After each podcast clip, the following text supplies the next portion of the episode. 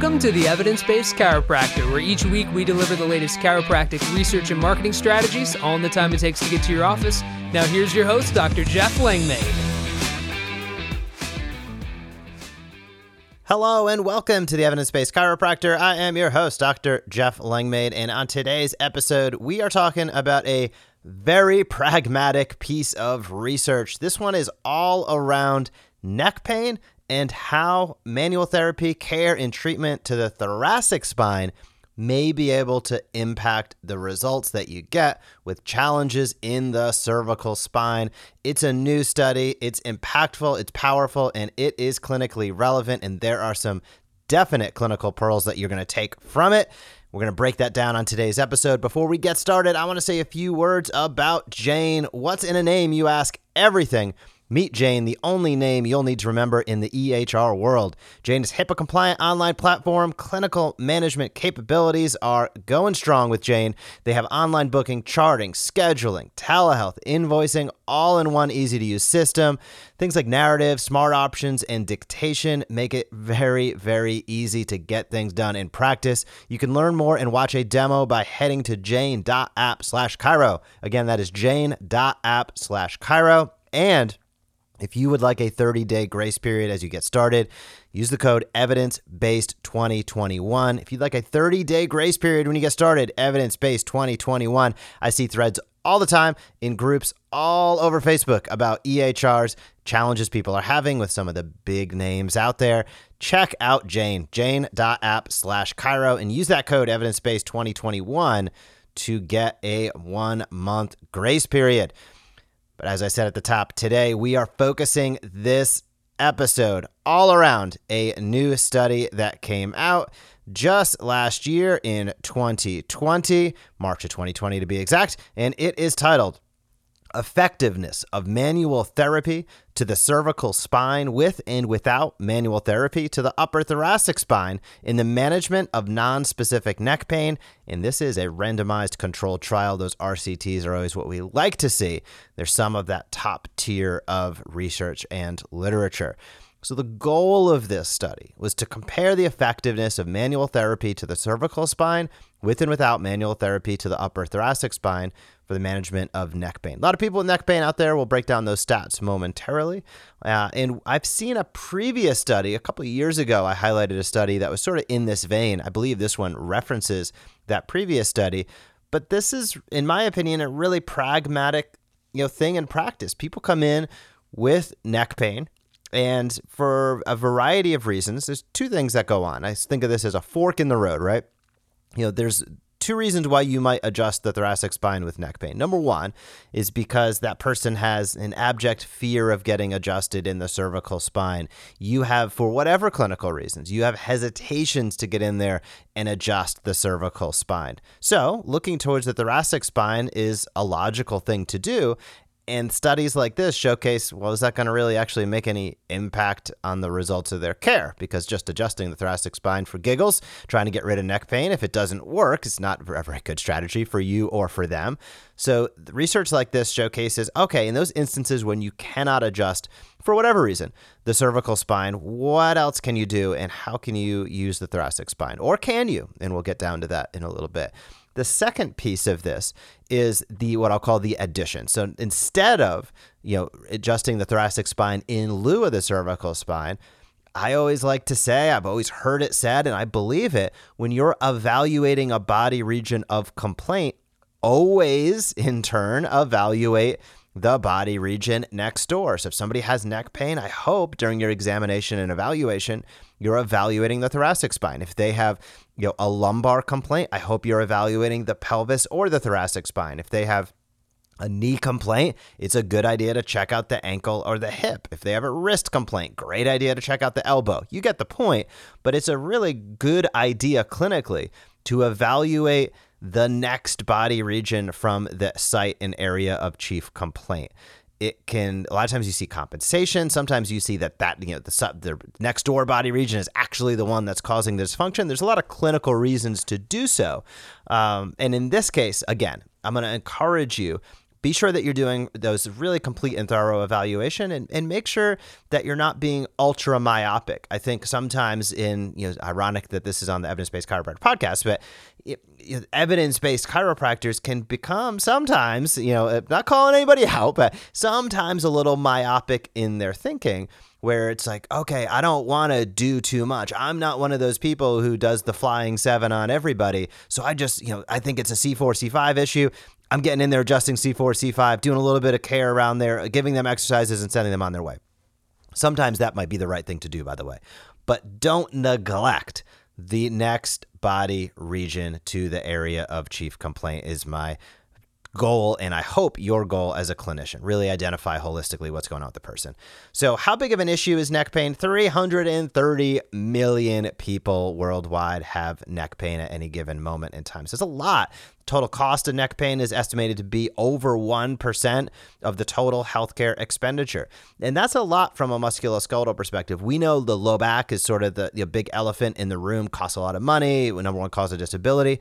But when they're saying overall healthcare expenditure, that includes things like, you know, cancer care, long-term, you know, these really aggressive, long-term, expensive things that have to be treated. So for neck pain to take up 1% of the total healthcare expenditure, shows how big of a deal it is.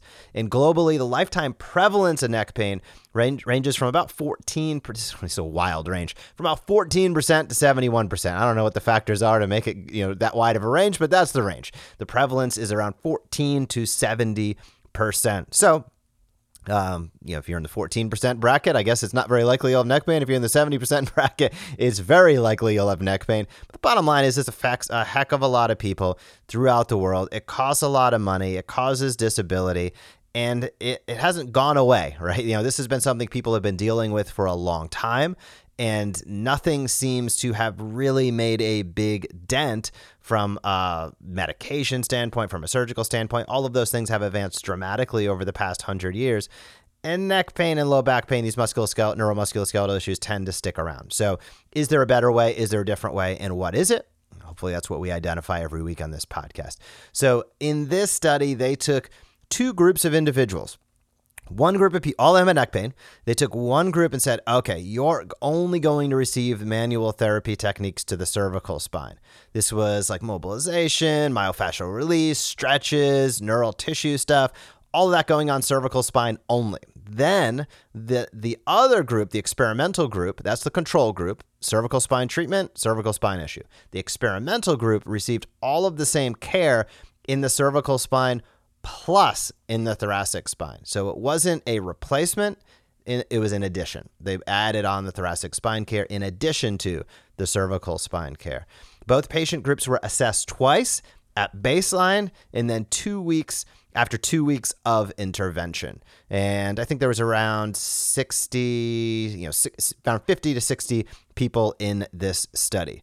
So what causes neck pain? What's going on with this? Um, number one, neck pain tends to affect a younger population than low back pain. And in this group, the mean age was less than 40 years old. And as somebody who turned 40 this past year, that's that makes me anxious. But uh, hopefully, I, I do the right things to take care of myself. But less than 40 years old was the mean age, which is in line with what we see statistically. Now, these researchers cite that prolonged working and awkward postures has been reported to be one of the reasons for developing neck pain in the younger population. Now, this is like a screaming five alarm fire for me. I mean, this study came out in March of 2020, and it was clearly, you know, that's right when COVID was hitting.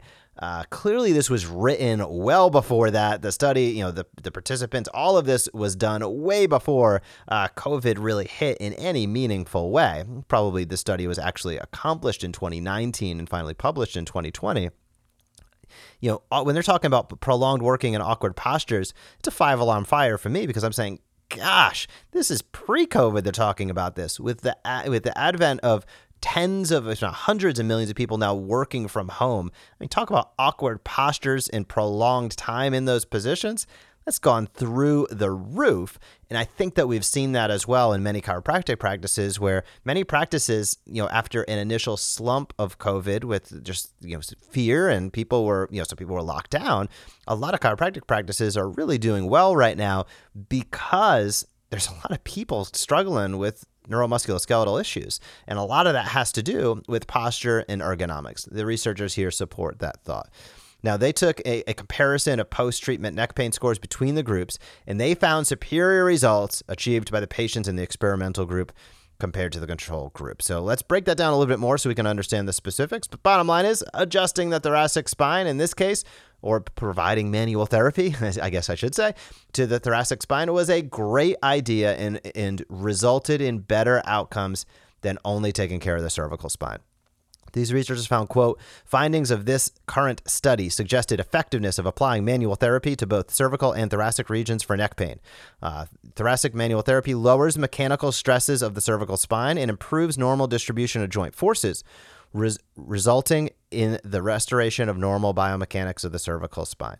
So, this is an important point right here. They're really talking about the fact that manual therapy to the thoracic spine can actually affect the distribution of load and joint forces in the cervical spine, which is pretty cool. And also, it can restore normal biomechanics. So, this is a really, really, again, impactful and important study. If we trace this back, we say, okay, we know that that can affect it on the back end. Question is then, are we doing enough to evaluate the thoracic spine on the front end to make an informed decision on whether we should provide care there in addition to the cervical spine?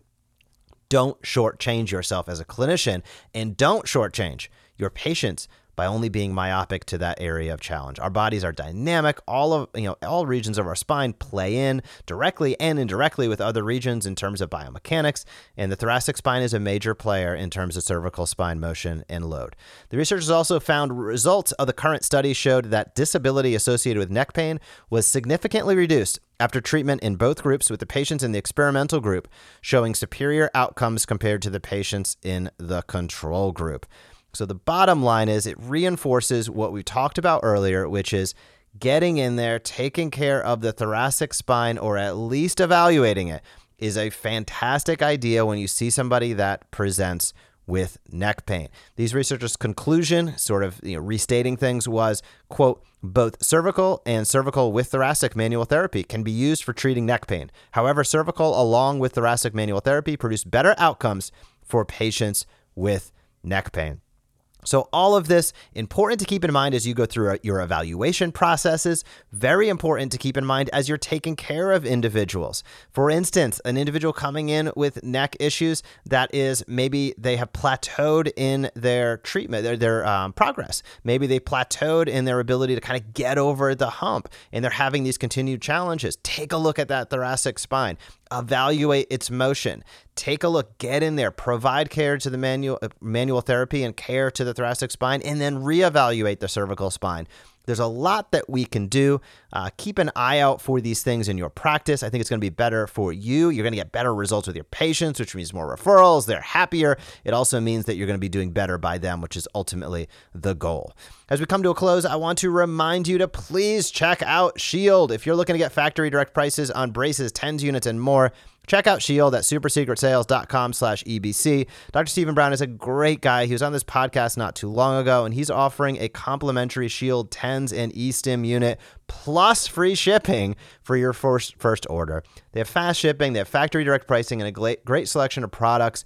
It's all available right now supersecretsales.com slash ebc i'll drop that down below in the show notes as well supersecretsales.com slash ebc if you're looking for braces tens units etc be sure to check out what he's go- he has going on. It's fast shipping. He has a great company. He's a really good guy, and he's willing to hook you up with a complimentary TENS and eStim unit plus free shipping on your first order. So, in my opinion, you cannot go wrong. I'll finally close by asking if you have not left a rating or review for this podcast, please do so. It helps more and more docs find out. I think we're over 11,000 listeners each and every week, which is absolutely incredible. So, tons of gratitude. Thank you for tuning in. Thank you for caring. Thank you for trying to improve your patient care. If you have any questions whatsoever, you can always hit me up at jeff at the evidence-based chiropractor.com and i am happy to provide any answers i can for you. If there's any studies that you'd love to see featured or topics that you'd love to see featured on this podcast coming up also use that same email address and let me know. Otherwise have a fantastic week in practice and i will talk to you soon. Thank you for joining us on this episode of the Evidence Based Chiropractor. If you want to grow your practice, come back for next week's episode. If you want to grow faster, visit the evidencebasedchiropractor.com and join our MD marketing membership today.